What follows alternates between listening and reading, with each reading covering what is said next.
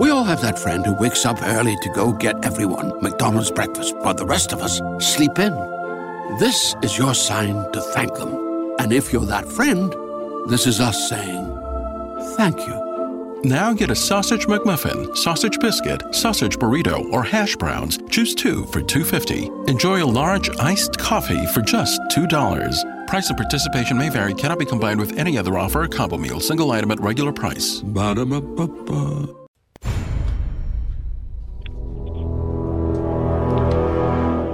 The X Zone radio and TV show is largely an opinion talk show. All opinions, comments, or statements of fact expressed by Rob McConnell's guests are strictly their own and are not to be construed as those of the X Zone radio and TV show or in any manner endorsed by Rob McConnell, Relmar McConnell Media Company, Talkstar Radio Network, its affiliated stations, or employees.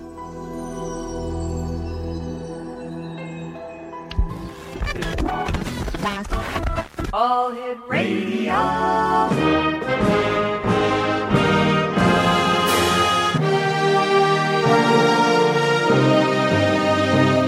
Welcome to the X Zone, a place where fact is fiction and fiction is reality. Now, here's your host, Rob McConnell.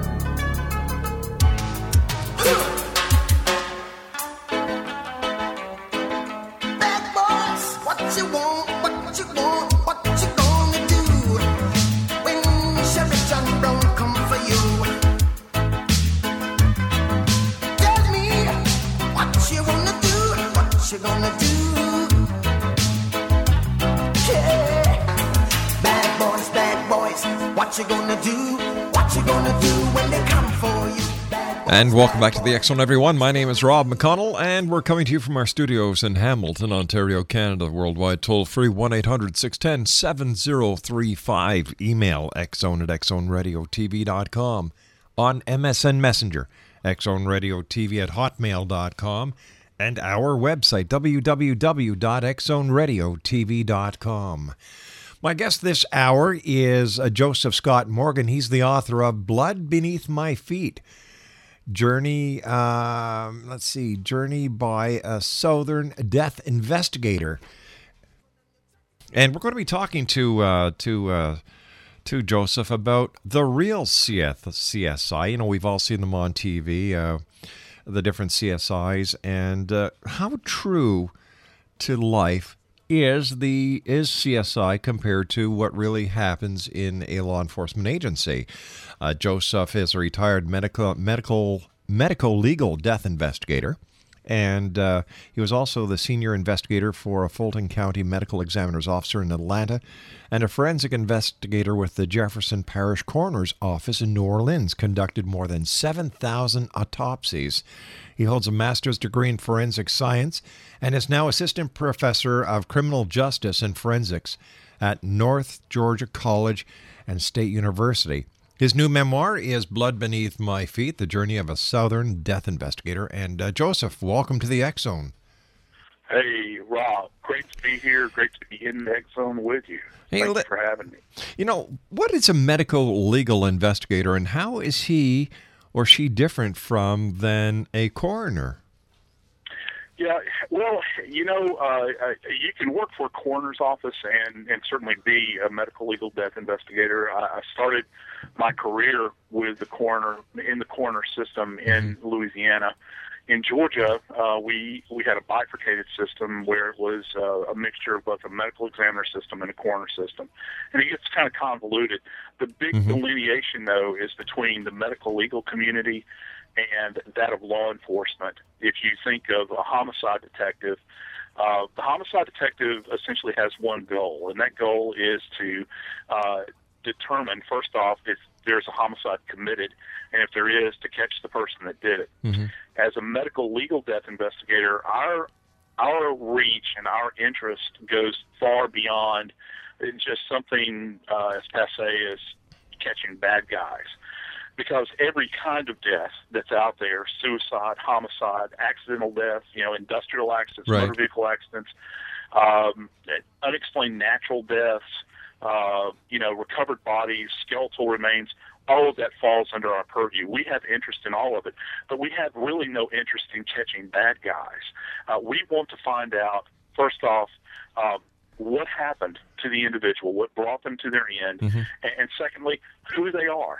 And um, and that that's the sum total of what we do. And as a medical legal death investigator, contrary to what you see on television, where they have some hot-looking blonde or uh, brunette Yeah. that goes out into the field that claims to be a forensic pathologist. Mhm. Um, uh, that doesn't happen. We're actually the eyes and the ears of the forensic pathologist in the field. Uh, we go out and bring in data for them and the information for them.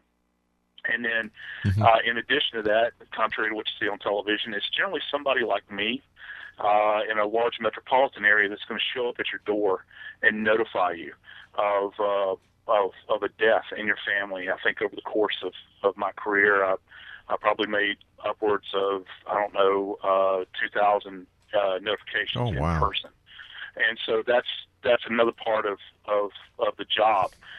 And then, in addition to that, as you previously mentioned, um, the 7,000 autopsies, I'm also a pathology assistant, so I did that on the side and assisted with autopsy. So it's it's a you wear kind of a lot of hats.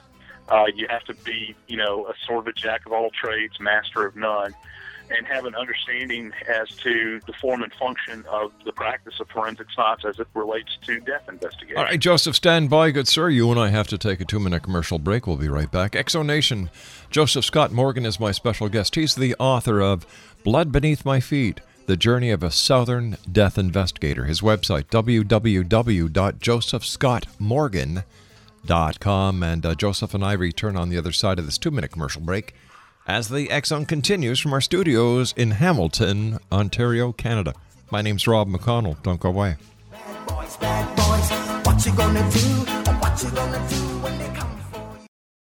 We all have that friend who wakes up early to go get everyone McDonald's breakfast while the rest of us sleep in. This is your sign to thank them. And if you're that friend, this is us saying thank you. Now get a sausage McMuffin, sausage biscuit, sausage burrito, or hash browns. Choose two for $2.50. Enjoy a large iced coffee for just $2. Price and participation may vary, cannot be combined with any other offer or combo meal, single item at regular price. Ba-da-ba-ba-ba. Could family genetics be a reason that no matter what we try, we still can't lose the fat and inches from our problem areas? To learn more, we spoke to Dr. Brian Strand from Sonobello. While some people can eat everything and stay thin, others diet and exercise daily and still pack on fat and inches to their problem areas. It's not your fault. It can be genetics. If you struggle to lose the fat from your tummy, love handles, thighs, and back, you're likely battling your family genetics. The good news is we have an answer. Sonobello uses a remarkable technique called microlaser fat removal. In one comfortable visit, the fat in your hardest places to lose is gone permanently. Stop wrestling with your family genes and lose the fat permanently. And right now, you can save $250. The results are life changing. Do this for you. Don't wait. Visit sonobello.com slash save. sonobello.com slash save. sonobello.com slash save.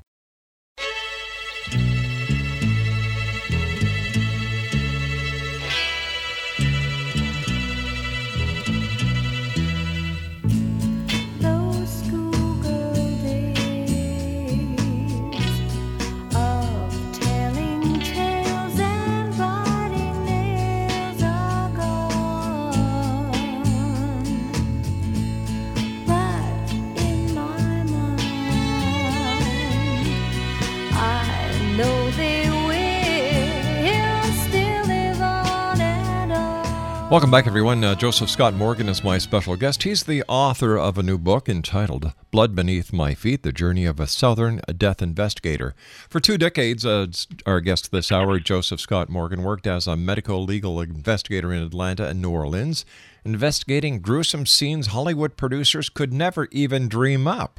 He's seen the impact death leaves behind, both on loved ones and the victims and the people who spend their lives investigating these tragedies. Once again, his website is www.josephscottmorgan.com. Joseph, whatever inspired you to be a, a death investigator and, you know, stay around death so, for so many years? Yes, Rob, I have uh, a, a multitude of people that have asked me that question. I even had one guy, um, you know, after I'd written a book, which is uh, a true memoir, Mhm. uh, written in a very Southern Gothic voice. You know, he's, you know, he says, uh, you know, you write this memoir and you talk about how dark it was, and you talk about how dangerous it was, and and uh, how uh, there was very little redemption in it. Why was it that you chose to be a death investigator? Why did you hang around? And I tell you, still to this day, those are questions that linger in my mind. I still ask myself and explore those questions. Uh, it it really started with me. I, was, you know, I was working in New Orleans as a college Mhm. student, and I was working at a hospital, and I happened to be working at the hospital uh, where the local parish uh, or county uh, parish, um, uh, the the uh, the the morgue was under renovation, and they started doing all the autopsies there. And I became friends with the local coroners, investigators, and the forensic forensic pathologist. And de facto, I became like the morgue attendant, and began ushering in bodies and whatnot. And I found myself absolutely fascinated by it, and began attending autopsies on my own and and and learning. And I had a very you know I had a very scientific mind, and mm-hmm. it, the scientific nature of everything, solving the puzzle, really appealed to me. And it was as it turned out, it was almost like the siren song for me, you know, drawing me closer and closer to the rocks. Uh, and it, it really drew me in at first with, uh, you know, the scientific gymnastics that you had to go through. And uh, plus, I saw myself doing something that no one else was equipped to do, at least what I, what I perceived as emotionally equipped to deal with the things that I would see.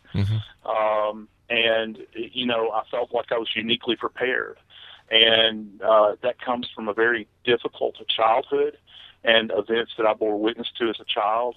Um, and I truly thought that I'd convinced myself I'd been prepared my entire life to be able to withstand this uh, this just withering, uh, you know, uh, onslaught of, of death day in and day out because that's all you see. So I was drawn to it and I really found that I had an aptitude to it. Became, uh, for it became very successful as a death investigator in in two major cities in the South, and and uh, really thought that I was somebody. But uh, death had me fooled. How did you, as a death investigator, after dealing with over 2,000 notifications to families of somebody that they've lo- that they love has has perished, and 7,000 autopsies, how do you deal with this? How do you, you know, how do you how do you just at the end of the day shake it off, or do you? I I don't know that there is shaking off that takes place. Um, you know, I have people, and I know a lot of your audience would be interested in this as well, but uh, uh, uh, because of uh, many of the discussions that you guys have on the X Zone, uh, you know, the the uh, I've had many people, you know, say, "Well, uh, man, you were around so much death, thousands and thousands of dead bodies, you know, for all those years. Um, did you ever see a ghost?" Yeah. And I, I, I, you know, categorically, I would say to people, no, I never did. I, I, I didn't have anything that convinced me that there were ghosts. But what I was stalked by and plagued by was death. And there was always a perception on my part, and I write about, I, I anthropomorphize death in my in my memoir, where death is actually a, a, not a character, but a being mm-hmm. that actually existed in my life. I could feel death's breath on my neck all the time, and and in a very Southern Gothic way, you know, in my mind, I could hear death whispering in my ear, you know, as I bent over another dead body, uh, saying, you know, you see this, this can be you, boy, at any time I want it to happen, and and day after day after day, and this redundancy of seeing dead bodies, you become progressively more fearful. But then you're aware that there's really nobody else out there that has the level of training that you have, that has the acumen, and that's very arrogant on my part, uh, to do what you're doing, and you you set yourself up in this no-win situation. Well, nobody else can do the job, but yet I'm fearful of doing the job, and it's uh, you're really caught in a trap. How did being a death investigator affect your social life, your family life? Uh, well, I, I tell you, um, my uh, he give you a little slice of life here. My daughters who are teenagers now, Mm-hmm. they've commented to me. They they say, uh, "Daddy, you know when when we were when we were kids, we hated to go out to dinner with you. Matter of fact, we hated eating dinner with you because every time every time we would eat, you would look at us across the table if we were eating some kind of you know a ham or roast or something or steak, and they'd say, and I would and I would make the comment to them, now chew that up. Chew that up, and not for the regular reasons a parent says this. I would actually tell my kids, I had a child, I had a six-year-old that choked to death on a piece of ham, you know, and I would, and here I am hammering Yeah. my kids with this information, you know, and it. The problem is this: you're always, as a death investigator, you are always living life and actualizing your life uh, through the uh, through the the lens of the potential of death. Yeah. You know this this thing that people go about their life where they never think about death, they ne- unless the hearse drives by. For me, it was daily. It was daily that this would happen. I could walk into a place like, uh, you know, an office park and, and go to conduct business in this place, and actually see a woman seated seated behind a desk and in my mind, I would flash back to what was referred to in Atlanta as the infamous Buckhead shooting, where we had the day trader that killed like 16 people. And you know, I can see the ladies. You know how the ladies sit at desk and they Yeah. take their shoes off and they're sitting there in their pantyhose and Mhm. and see the ladies with the bullet holes in their backs and you know and I can visualize that I can walk into into a shop somewhere and and imagine somebody coming in and blowing away everybody you know it's it, when you're exposed to it when you're exposed to it day after day, day after day you you you always live your life in this constant fear that something terrible is going to happen and so you have to fight with that you have to fight to just to be able to relax when you're in public uh, because uh, you begin to uh, to sense how people perceive you. Mm-hmm. And what's really really sad, Rob, is that many times um, uh, when I was struggling with a lot of stuff I was dealing with and seeing, you would go to a party and people would gather around you and they would say, "Oh, tell us, tell us about your job. We found out that you work for the coroner, for the medical examiner, or whatever the case would be." And you would actually think that these people would are caring Yeah. about you. They want to know about you. That's not it. You become you become entertainment for them, and then you're just kind of left holding the bag, and all you're left with is a bunch of dead bodies and terrible memories. I understand that there was a time when you were actually locked in a cooler with a pile of decomposing humans. yeah, yeah, I, I was. That's that's kind of an interesting story. Uh, when I was in New Orleans, which, by the way, for somebody that's that wants to become a death investigator and work in forensics, New Orleans is this fantastic environment to learn in, and it's it's a dangerous place. I, I love the place. It's my hometown. Uh, you know, uh, but because it's an international city, it's an international port. You're you're there and you're exposed to so many other things that other places would not commonly be you would not commonly be exposed to, so, such as Atlanta. Atlanta's landlocked. Yes. In, in in the case with being locked in a cooler with bodies, we'd had a hurricane that had blown in in the Gulf, and there was a, a barge, uh, what's called a jackup barge, which uh, does uh, maintenance work on oil rigs, tried to beat the storm in, and the thing capsized, and it killed all 16 guys on board. Well, it just so happens that our morgue was in a state of disrepair, and we had to rent a refrigerated truck and the and we were we got one and we started storing the bodies in this place as we were working on them and for about a week I stayed inside of the trailer with the bodies working deep into the night uh, just trying to get the bodies identified. Uh, I won't go into a lot of the gruesome details of the things that we had to do, but suffice it to say, it was total exposure for you know five to six days, and this is just one instance of when this happened. But in that instance, when I was in there, Mm-hmm. uh, when the when the dust settled and we were finally done, and I was able to go and uh, and go home, no matter how many showers that I took, uh, baths that I took, I couldn't get rid of the smell. And I, you know, my scientific mind began to kick in, and I began to think, uh, you know, what, why is this?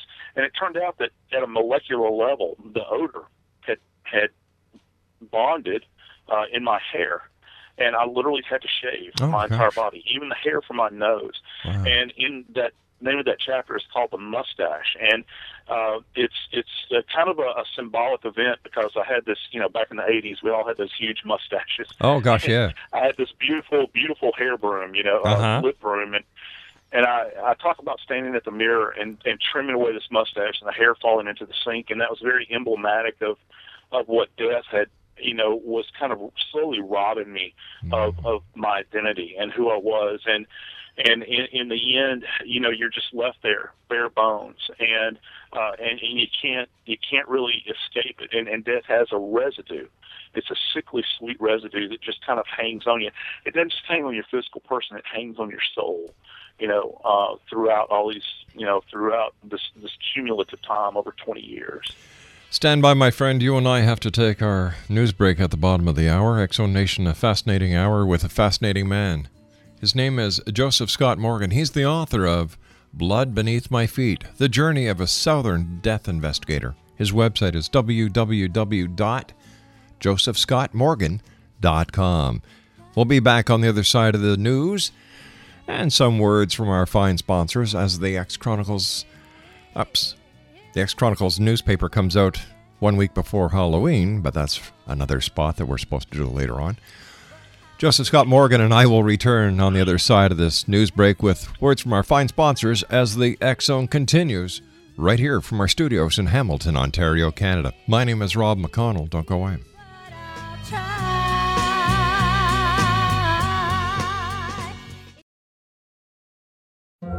Have that friend who wakes up early to go get everyone McDonald's breakfast while the rest of us sleep in.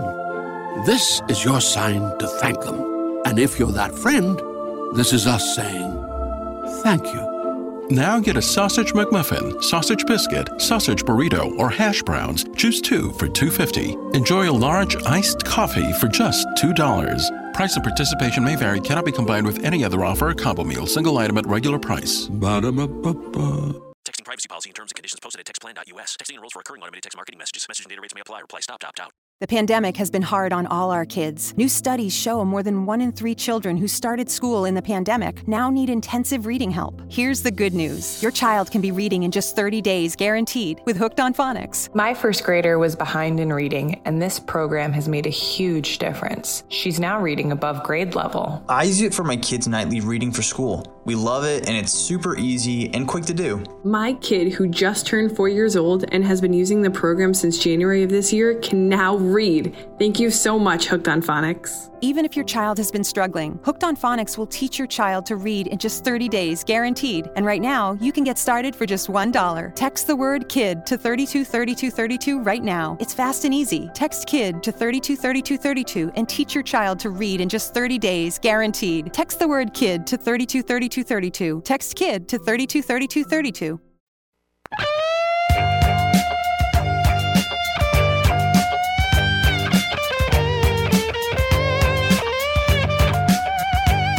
You're listening to the X Zone Radio Show live and around the world on the Talkstar Radio Network, X Zone Broadcast Network, UK High Definition Radio, Euro High Definition Radio, and Star Cable. Our toll free telephone number worldwide is 1 800 610 7035. Our email address xzone at xzoneradiotv.com. On MSN Messenger, xzoneradiotv at hotmail.com, and our website, www.xzoneradiotv.com. Big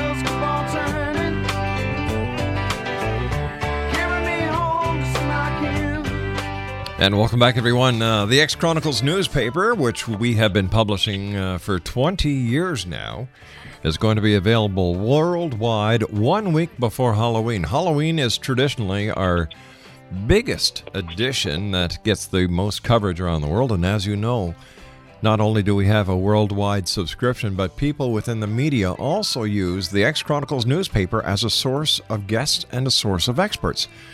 So um, let me know if you'd like to get a copy, or you can go online to www.xchronicles-newspaper.com forward slash newspaperstand.htm. My guest this hour is Joseph Scott Morgan. He's a death investigator. He's written a book entitled Blood Beneath My Feet The Journey of a Southern Death Investigator. His website is www.josephscottmorgan.com.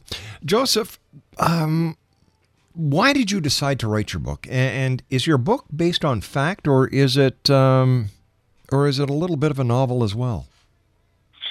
Uh, actually, I had a um, there's a New York Times bestselling author that read it uh, named Grant Jerkins, um, who is pretty well known. Uh, he's a fellow Georgian. Um, he read my memoir, and uh, he when he read it, he writes very dark uh, nonfiction. I mean, fiction work, and he read it, and um, and after he he commented, he he, he emailed me and said, "I believe that." Um, that you've created a new genre. He says uh, I'd have to refer to this. Uh, the only thing I could really refer to it as is a mem noir. Um, he said that he had he had never read anything like it because it's not a typical. It's not like a true crime book, but yet there are elements of true crime, and it's not. it's not a fiction book because it's about my life, but it's written in a very Southern Gothic voice, and uh, it's the only voice that I really have. I come from a family of storytellers and and you know when you're talking about death Yeah. uh it doesn't take too much to kind of light the fire in your brain particularly if you have uh real experiences with death and I, I blended that with stories from my childhood and it was a catharsis for me this this is uh what I would f- refer to as a as more of a therapeutic memoir. Grant calls it a memoir.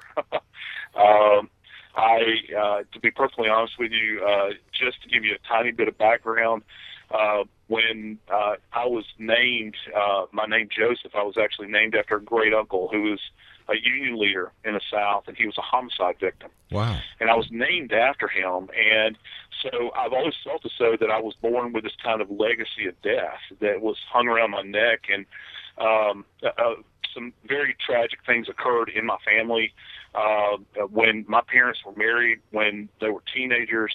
Uh, my father. Uh, he tried to get my mother to spontaneously abort by kicking her in the stomach while I was in utero. Uh, when I was about five, my father tried to kill my entire family Oh, my Lord. uh, by shotgunning us. And my grandmother hid me beneath the bed as she called out to Jesus for protection. And so I had that kind of background, you know, coming into this thing when I finally became a death investigator. And of course, I've got this Southern evangelical grandmother whispering in my ear that she kind of raised me, you know, and she's telling me all the while, you know, uh, baby, God's preparing you for something, you know, and she's she's you know saying this to me over and over again. And so when when I became an adult and came to maturity, it was kind of like the perfect storm. I had this legacy that was hanging over my shoulder. I had this voice in my ear, and my life intersected with death investigation.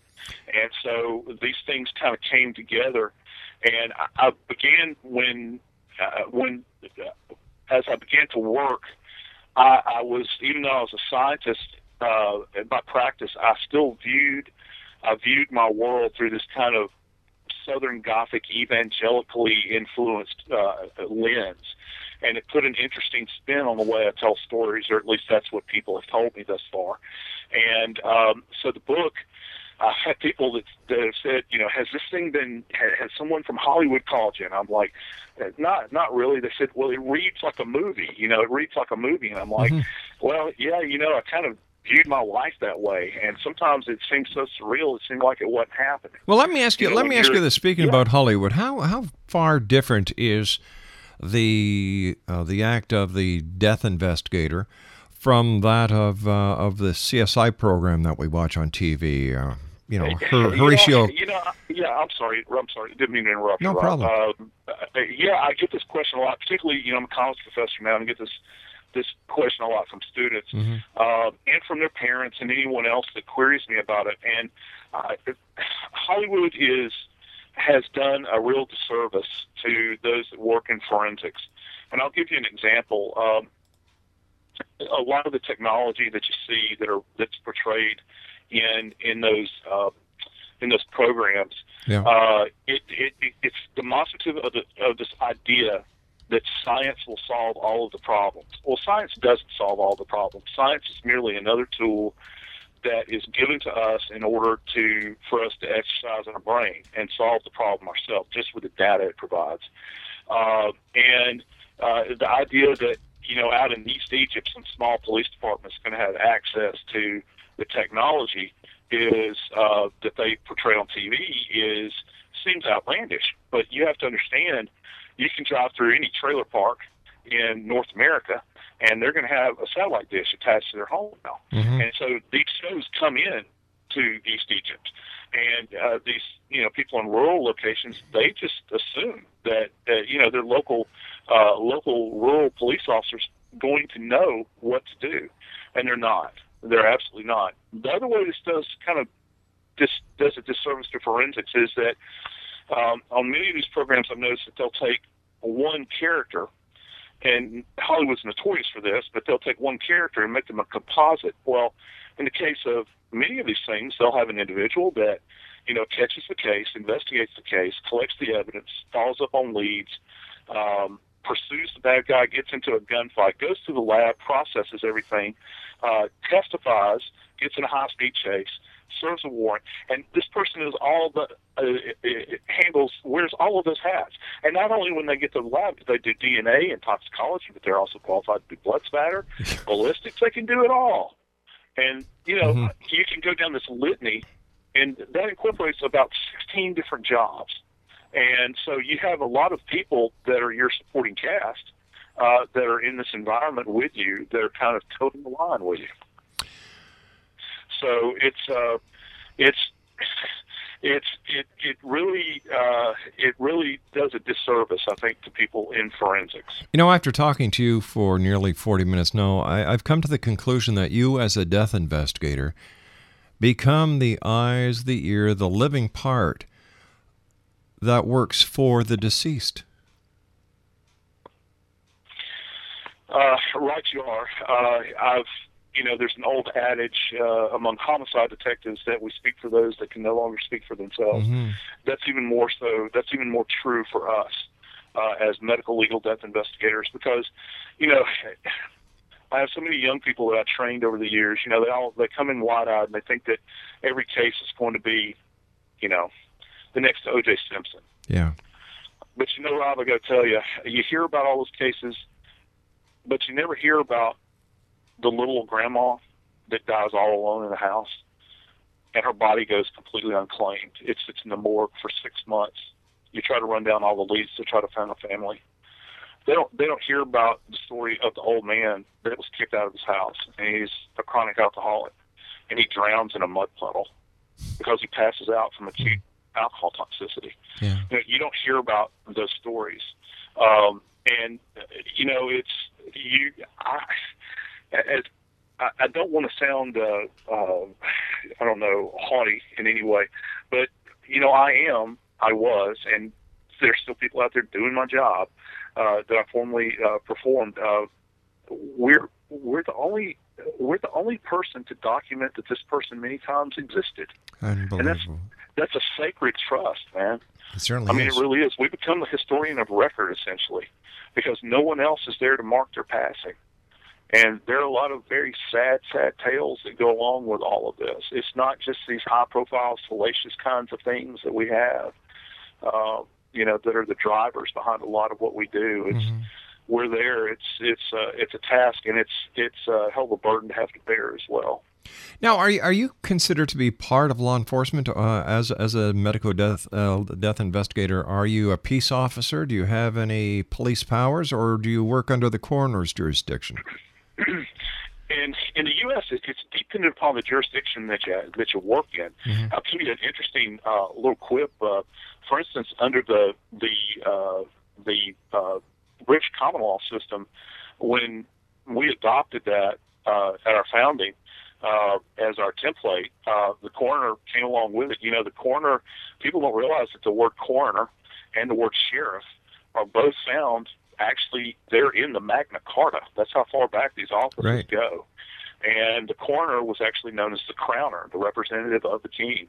And um, uh, uh, for the coroner, and you'll find this interesting little tidbit: the coroner in most counties is the only person that has the authority to arrest the sheriff. That's right. Yeah.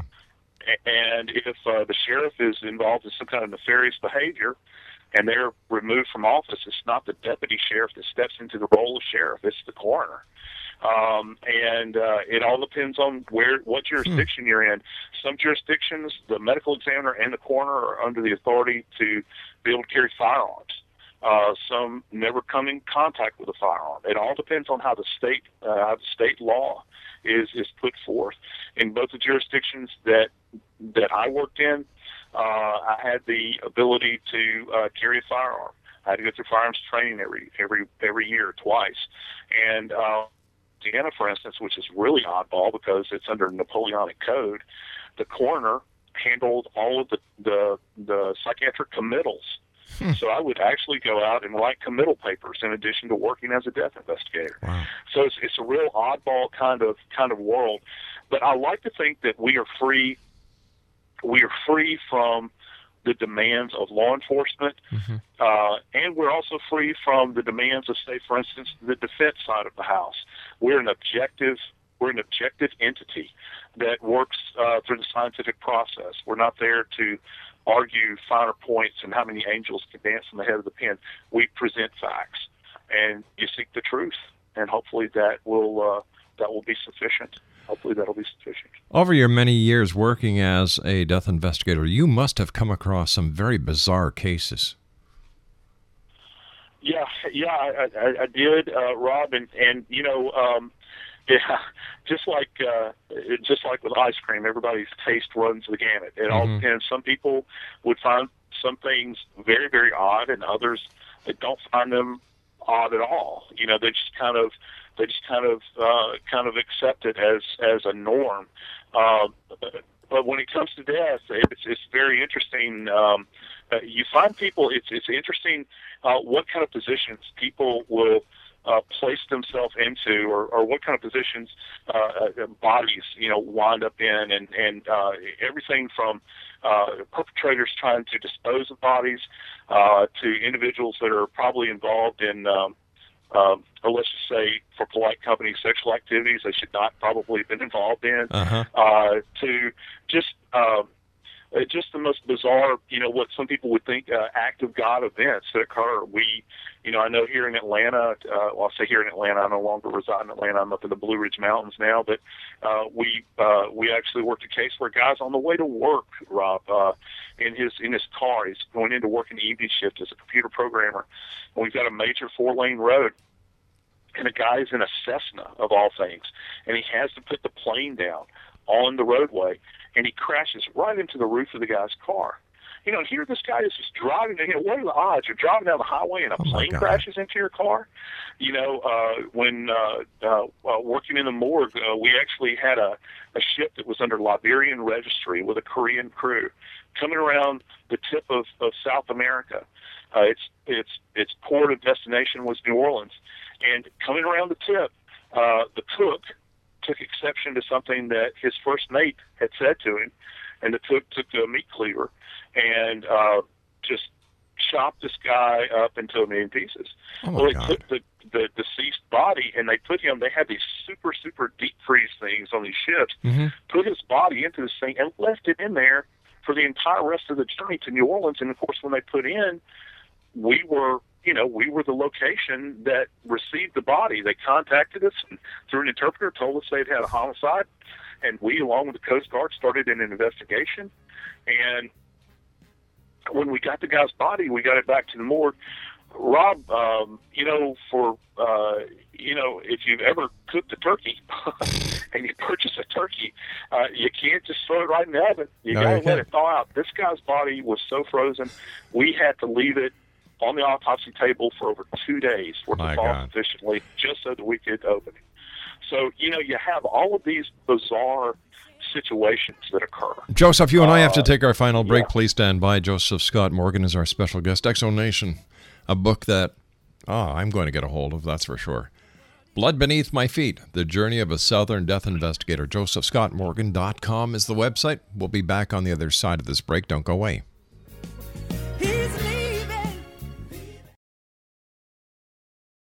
We all have that friend who wakes up early to go get everyone McDonald's breakfast while the rest of us sleep in.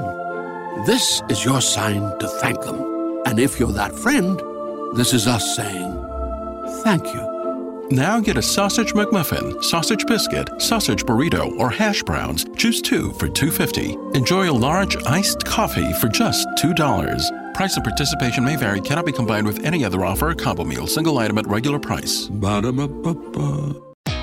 Great news! For a limited time, you can get one month free of Spectrum Mobile service. That's right, one month free with any new line.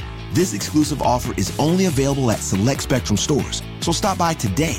Our team of mobile experts are ready to help you switch and save hundreds on your mobile bill. Don't miss out on this incredible offer. Come see us at Market at Hilliard, Taylor Square, and Waterloo Crossing. Spectrum Internet and auto pay required. Restrictions apply. Visit store for details.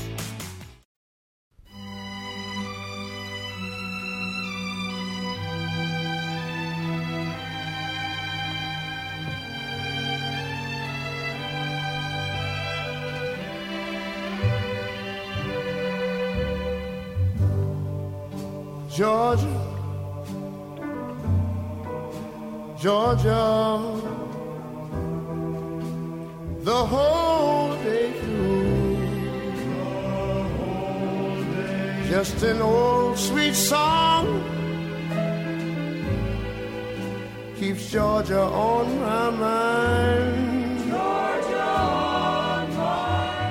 And welcome back, everyone. Our guest this hour, Joseph Scott Morgan, is the author of uh, Blood Beneath My Feet The Journey of a Southern Death Investigator. Now, his website is www.josephscottmorgan.com. But, Joseph, you also have a couple of Facebook pages that you'd like to uh, let the listeners know about. Yeah, absolutely. Uh, my book uh, has its own Facebook page. It's just simply Blood Beneath My Feet.